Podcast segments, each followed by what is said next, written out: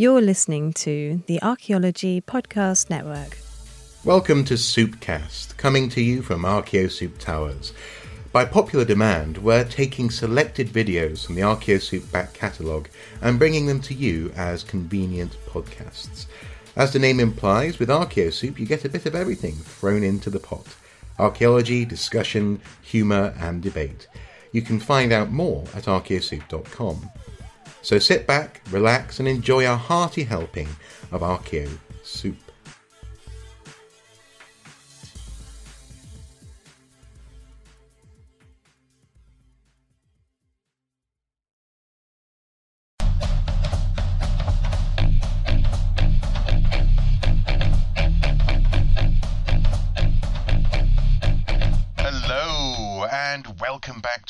Brief for the week of the 9th of August 2021.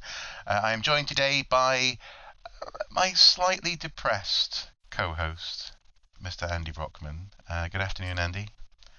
Good afternoon. The sun's actually shining outside. It's beautiful here, but then if I'm slightly depressed, it's because I've been reading the background material about our first item. Yeah.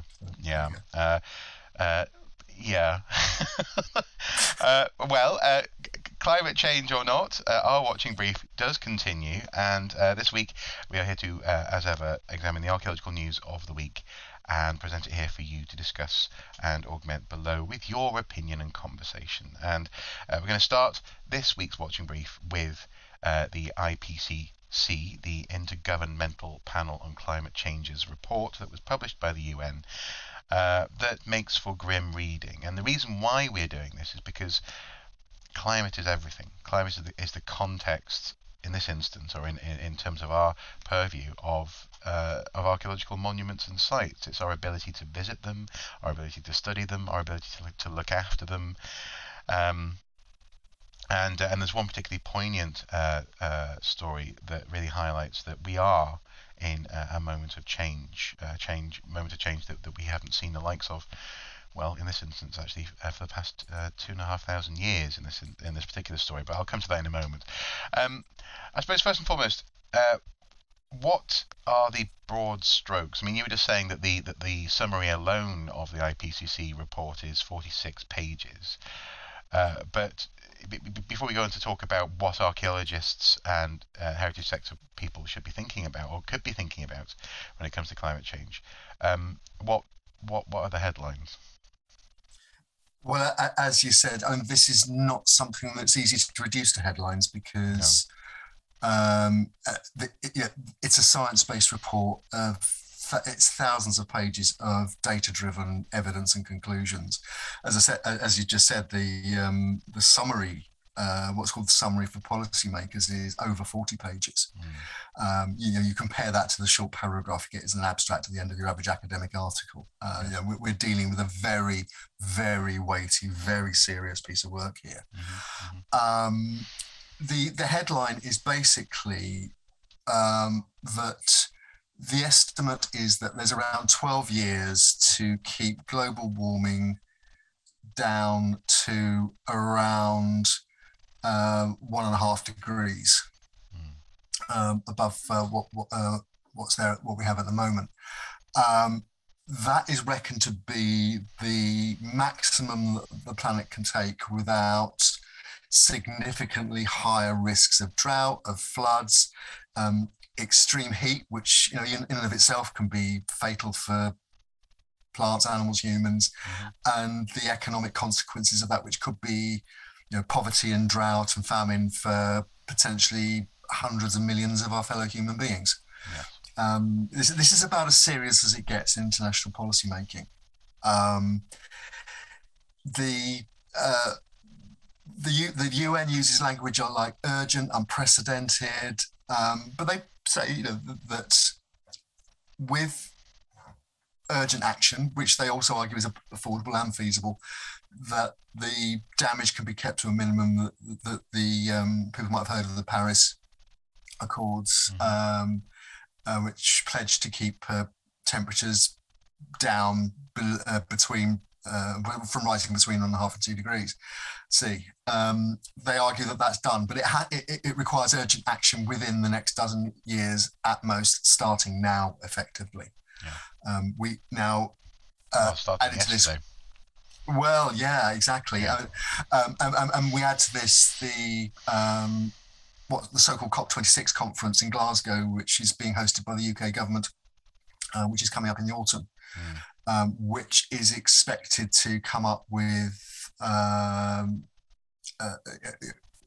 concrete proposals, particularly for the most significant economic powers, Europe, US, Russia, China, India, the most significantly, it has to be said, polluting powers, the most significant, this is one of those issues where it's industrialized societies that tend to put carbon into the atmosphere, which is what is seen as the root cause of this. But the worst consequences are being reaped on perhaps the least industrialized, the most vulnerable societies, the ones that are still the ones that either are on the margins of the oceans, and particularly the Pacific and Indian Ocean, and also the sub-Saharan Africa, countries that still rely a lot on subsistence agriculture and so on, which is very vulnerable to relatively small changes in climate, relatively less rain and relatively more heat, and havoc can be wreaked in a very short period of time. Yeah, well, in that sense, it's so multifaceted. It's really hard to hold in your head at once, and this is arguably one of the reasons why it seemingly no one really tries. This is why they have hundreds and thousands of specialists working on all of this at the same time. But things, for example, like encroaching desertification.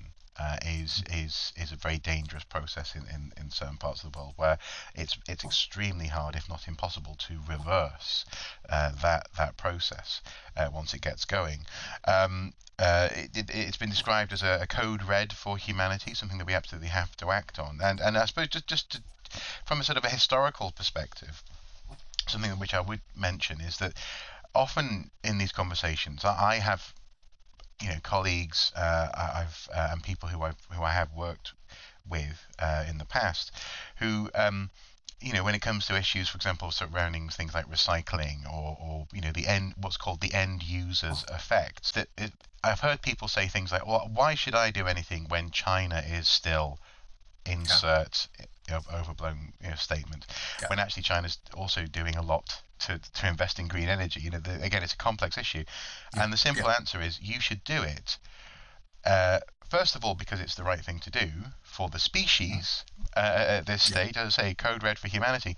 But also, secondly, actually, I know you're saying the worst polluters now are those countries that you listed, but the UK has a role to play in its historic founding nature of this problem, certainly at the exacerbation of this problem. We can see in ice cores when the Roman Empire started smelting lead, for example, on a massive scale.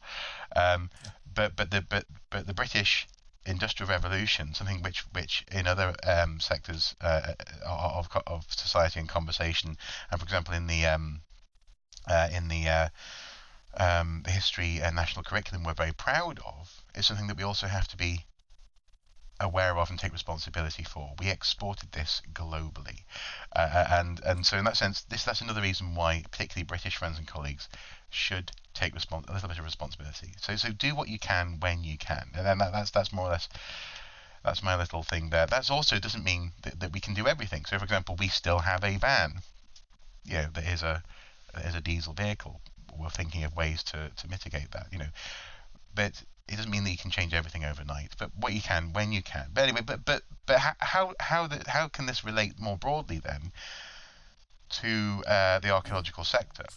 What should and could and will the heritage sector have to take into account in the near future? One thing that comes to mind is just so many of our monuments and archaeological sites of interest are outdoors. They are exposed to the environment, and presumably there's going to be matters arising linked with erosion and preservation and the stability of monuments. For example, on the Scottish coast, we're seeing an increased rate of erosion due to an increased ferocity in seasonal storms, which are eroding away hitherto relatively stable middens and exposed multi-layered archaeological sites on the islands. I mean, that's just one issue. The other thing that leaps off this particular summary of possibilities, probabilities, most of these are stated with what's called scientific high confidence, is strong decline in glacier, permafrost and snow cover extent and seasonal snow duration at high altitudes. And then these will be continuing again through that period. And again, that's stated with high confidence. Now, we've already seen reports, for example, from Norway of the retreat of glaciers and the recovery of European Iron Age artifacts. People would be very familiar with Otzi, who was found on the Italian, I think, it was the Italian-Austrian border, the so-called Iceman. Instances like that will become more common. Now, if you look at the resources that were thrown at one single incident like Otzi, then imagine, multiply that by many, many more times and look at the resources that the archaeological world would need to throw at some unique archaeology that might be emerging. And is it capable of actually handling that amount of work? So the retreating context of archaeology in the context of previously stable cold environments and the need to recover that material before it's lost permanently, having been exposed to a new environment, the need to monitor things like in the southeast of England, you were saying yesterday, in the context of places like Flag Fen, where changes in water levels, changes in salinity, acidity, oxygenation, all these things that come about when this balance is altered will change the need to either save archaeology in the also in the context of, for example, of storms, as I've mentioned in Scotland, in terms of rescue archaeology, but also it will put previously stable sites at risk of erosion. Or otherwise being chemically dissolved in some cases. That's one aspect, the recovery of archaeology. But the other one as well is a big part of our sector, and that is the context in which this material is often seen and displayed.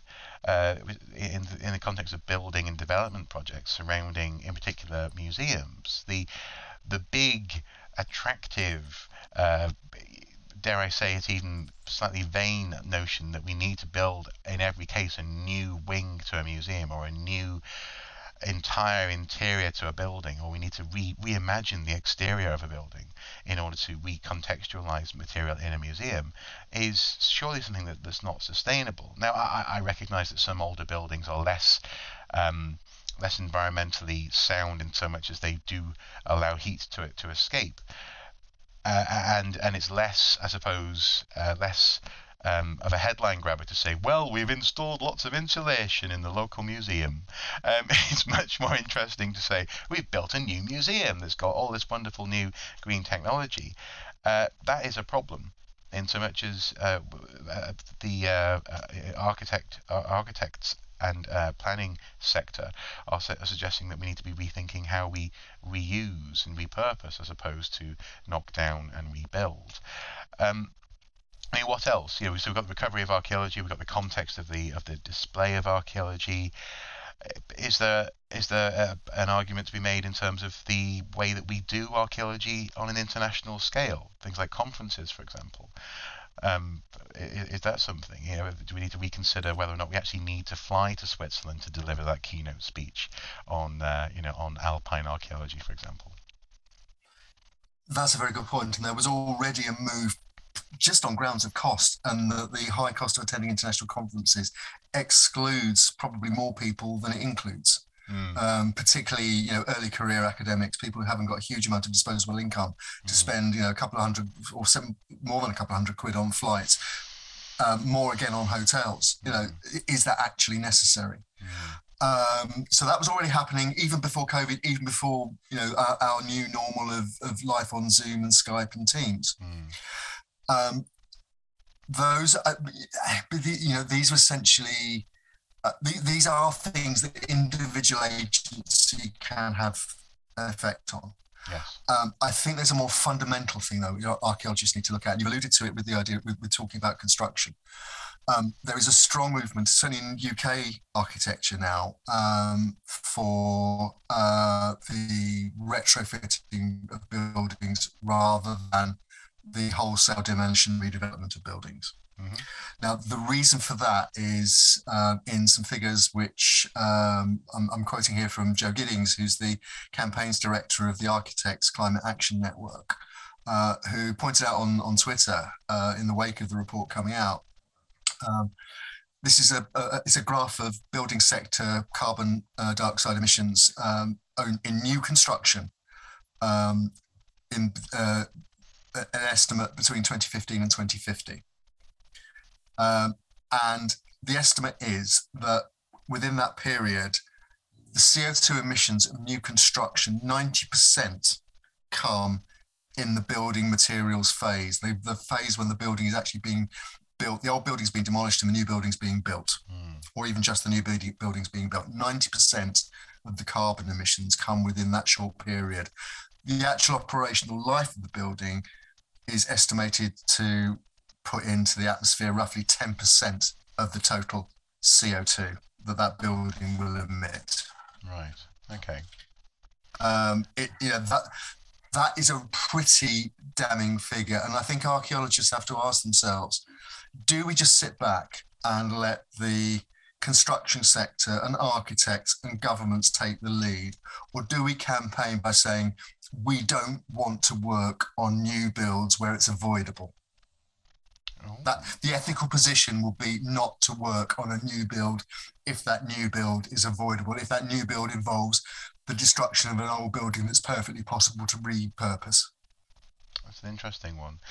And also it's going to result in very difficult conversations. For example, here in the northeast in Newcastle, they are still actually completing a construction of various new hospital wings that were built on the footings of hospital buildings that were put in the late 1800s. So, and it was really interesting for me watching them come down, because you could see the cross section of these sort of Victorian and Georgian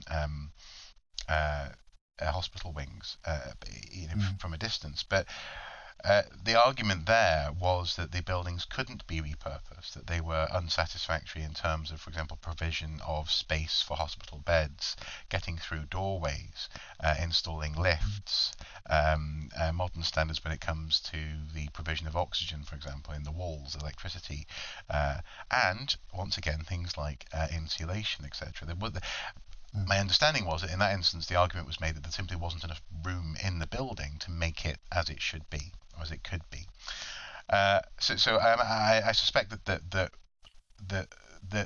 these conversations will have to be presumably part of the planning process, I guess, won't they, in the build-up to new builds, and so archaeologists can be weighing up whether or not, as you say, that this is actually a necessary structure. It's interesting because, on an archaeological timescale, this is definitely going to be viewable as well. I mean, people are talking about the so-called Anthropocene. According to this report, the damage that we're doing will already take effect for centuries, if not indeed, absolutely. We are past the point of being able to turn back completely. Absolutely, that's what the report says. I'm actually in this instance not going to try and find a positive, because I think it's important that we all reflect upon the seriousness of this. So normally I would say, so anything good that we can take from this report? And now a squirrel water skiing. No, that's exactly what I'm not going to do. But what I will do... A cute cat sitting on your computer.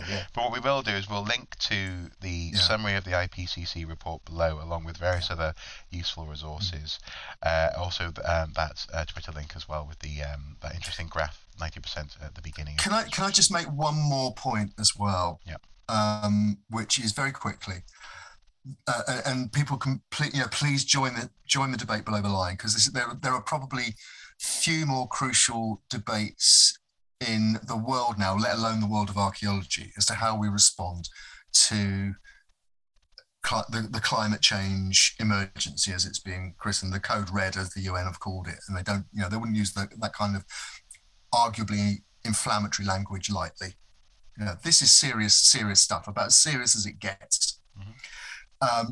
And if you're a member of an organisation like CIFA, like FAME, Federation of Archaeological Managers and Employers, like the Council for British Archaeology, if you're a member of English Heritage, you know, make your voice known to the people in charge. Tell them that they need to respond to this stuff, that they need a corporate policy, that they need to work together with other people in the sector. I'm not surprised, but again, before we started recording, I went through the social media feeds of CIFA, of FAME, of Council for British Archaeology, and leading representative bodies in the archaeological sector in England or in the UK. I haven't looked at Europe or the States. I've just rather parochially looked at what's happening in the UK. Mm-hmm. And none of them mention the report or link to the report. No. There is a global statement on climate change that was released in 2020, mm-hmm. but there's been no response so far from any of those organisations to what the UN published this week. Okay. And well, and I suppose I would just end on the note, the rather poignant point that I referred to right at the beginning, and that is the news from Evia, the Evia fires in Greece, that an ancient 2,500-year-old olive tree has now been burned to the ground. It is no more. 2,500-year-old ancient olive tree on the island of Evia was destroyed today in ongoing wildfires consuming the region. The ancient tree was located in the olive grove of Rovia and was such an enduring symbol of the landscape that the ancient geographer and philosopher Strabo featured it in his writings. This thing has seen the rise and fall of the Roman Empire, the rise of the modern world as we know it. One person even joked on Twitter the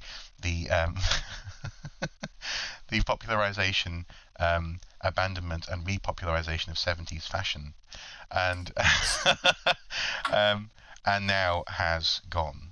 The world is changing, and the world that is changing is the context of what we do. And so, as you say, those bodies probably should have an opinion on climate change, in particular in response to this report. Not an opinion, actionable policies. Yeah. Our second story of the week is a response to an unfolding situation at a UNESCO World Heritage Site. The Lalibela rock-hewn churches in Ethiopia, which have always fascinated me. I did a video on this site quite a while ago now, actually. Churches carved into the geology itself, buildings beautifully rendered in what... the king who had the vision to make this place dubbed, and has since been also colloquially dubbed, the second Jerusalem. It was a true vision of attempting to create a religious centre in the heart of the Ethiopian kingdom, has been seized, the town and the monument that contains it, that is contained within it, but has been seized by Tigrayan fighters, and this has led to UNESCO issuing a statement of concern. UNESCO wishes to express its deep concern about the reports on the expansion of the conflict to the city of Lalibela, Ethiopia, which hosts the World Heritage Site of the Rock-Hewn Churches. UNESCO calls for respect of all relevant obligations under international law in ensuring the protection of the outstanding universal value and legacy of this precious site, by refraining from any act that may expose it to damage, by taking all necessary precautions to prevent any attempts at looting, pillaging, and destruction, therefore, I suppose, of cultural properties located in the area. This is, of course, an ongoing place of pilgrimage and devotion, and has been since the 13th century, when this so-called New Jerusalem was founded. The reason why I'm interested in just highlighting this, and we can give it a little bit of context in terms of the conflict as well, because seemingly people are misunderstanding this. This is actually a direct response to, I'm not going to name the person, but someone on Archaeosoup Facebook who said, "Oh, it's fine, it's okay, it's fine. They're Christian warriors. They're also Christians. It's a Christian site. Nothing's going to happen. It's fine. It's not like what happened, for example, at Timbuktu with Islamic State, for example, is the implication." And to which my immediate response is, well, Reformation, Civil War, the list goes on. Just because people share a particular religious outlook doesn't mean that buildings and people don't suffer in these conflicts. And in this instance, the UNESCO report specifically mentions the risk of looting, because if you're fighting a civil war, you can make all sorts of excuses and reasons to loot a site and sell off those goods for the good of the cause. We're gonna sell off this relic now, but we'll get something even better once we win the glorious revolution in the name of our whatever political cause or faith. Insert here. So, I suppose the real question is actually what is the risk to Lalibela? And is UNESCO right to be concerned, do we think? The short answer is obviously yes, because what is at risk in any area of instability, and we've seen the similar concerns expressed, for example, in the conflict in Yemen, which is ongoing still, and we're seeing a slow motion catastrophe in Afghanistan, almost certainly, whereby the people that brought you the destruction of the Bamyan Buddhas and the National Museum in Kabul, and also gave rise to another looting channel to the West and to Western collectors, are taking control of large parts of Afghanistan again. That's the Taliban. Other religions are available and also do this stuff, as you've just quite rightly pointed out. There's a different religious tradition in Ethiopia and in Tigray, which we're talking about. If I just say that, for example, anybody that studies trafficked antiquities knows that, for example, illuminated manuscripts from the medieval period in Ethiopia, Gospels and that kind of thing, are extremely collectible. So you need to say no more. There's a real irony here in that the current round of conflict has been started, overseen by Abiy Ahmed, who is the Prime Minister of Ethiopia, and as recently as 2019 won the Nobel Peace Prize for ending one of the previous civil conflicts in the country, and had arguably made a lot of political reforms. Unfortunately, the people in Tigray, which is in the north of Ethiopia, felt that those reforms were centralising government to Addis Ababa, the capital, and leaving them out in the cold. They argued that the postponement of elections because of the coronavirus was illegal, and effectively that whole political conflict has precipitated the current physical conflict. And the problem is that the Tigrayans have effectively run the Ethiopian army out of town. Yeah, the Tigrayan People's Liberation Front. Exactly. According to Art News here, around 250,000 people have fled the region since November. Yes. After this conflict broke out, and it's getting more and more messy. Eritrea have joined the Prime Minister in the fight against the TPLF, and that's because there's a long-standing dispute between the province of Tigray in Ethiopia and Eritrea, which was a province of Ethiopia and became independent. So we're dealing with, as in many of these cases, in South Sudan, in Afghanistan, in Yemen, that we're dealing with long-standing issues of identity and political loyalty and Often religion is an aside here. People sharing the same religion can still be opposed to each other because of long-standing economic and ethnic issues. Sorry, Northern Ireland, for goodness' sake. Oh, it's okay. Yes. It's okay. They're both Christians. It'd be fine.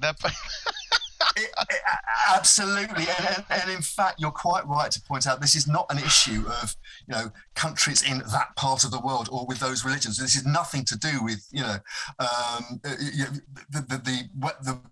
Western right wing issue of everything goes back to scary Muslims. This is nothing to do with that whatsoever. These are long standing ethnic and political arguments within those states, those countries. Yeah. Often post-colonial states. Ethiopia was occupied by the Italians in World War II. They were thrown out by the British, and people who are old like me will remember Emperor Haile Selassie, who was overthrown by a military coup. Right. These are long-standing issues. They're not simple, and I think while we have to be very cognizant of the threat to internationally important, these places of outstanding universal value, as UNESCO call them. We don't save the archaeology by saving the archaeology. We save the archaeology by helping promote political and economic solutions to these disputes. And we promote that by understanding, or trying to understand. Because I have to say, we've done background reading on this, but we're not, I'm not going about to parachute into Ethiopia and absolutely fix things. That's not. But at the very least, this is not as simple as looking at the religious flag that someone's holding and saying, the structures will be fine. Yeah. Not at all. Yeah, absolutely not. But the really important thing is also what people in the political and economic West can do, for want of a better word, is to be very aware of the dangers of looting and trafficking, and making sure that an Ethiopian religious book that crops up in a London sale house, having been the property of an anonymous Swiss collector since the 1960s, has its origin properly researched, and not just have somebody take somebody's word for the provenance. Yeah. So obviously I'll have to be very careful for Mrs. Soup's Christmas present this year, won't I? As if I could afford anything like that. But no, I see. Yes. Sorry, that was a bad joke. No, yes, you're right. Yeah, right. Yes, yeah. You need to keep an eye on this stuff. Thank you guys for watching. Hopefully, we found a little bit of levity where we could this week. In so much as this is arguably the most serious issue when it comes to climate change that the species faces. It probably just is, probably even more important than questions of nuclear proliferation. And as we saw in the 1980s, the combination of political instability and climate can wreak disaster on places like Ethiopia. Yeah, absolutely. But nonetheless, hopefully this has been enjoyable. Please do comment below, augment the conversation as you ever do. And if there's anything that you wanted to take a look at next week or in the weeks to come, just send us an email in the email that you can see below, and we'll take a look at it. Until next time, guys, do take care. Thank you for watching. Bye-bye.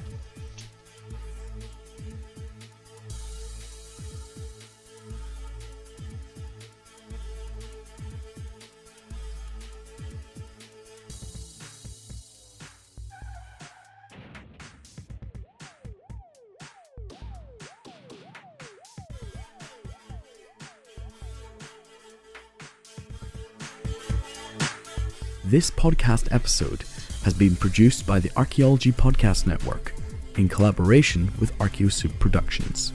Find out more podcasts at www.archaeologypodcastnetwork.com.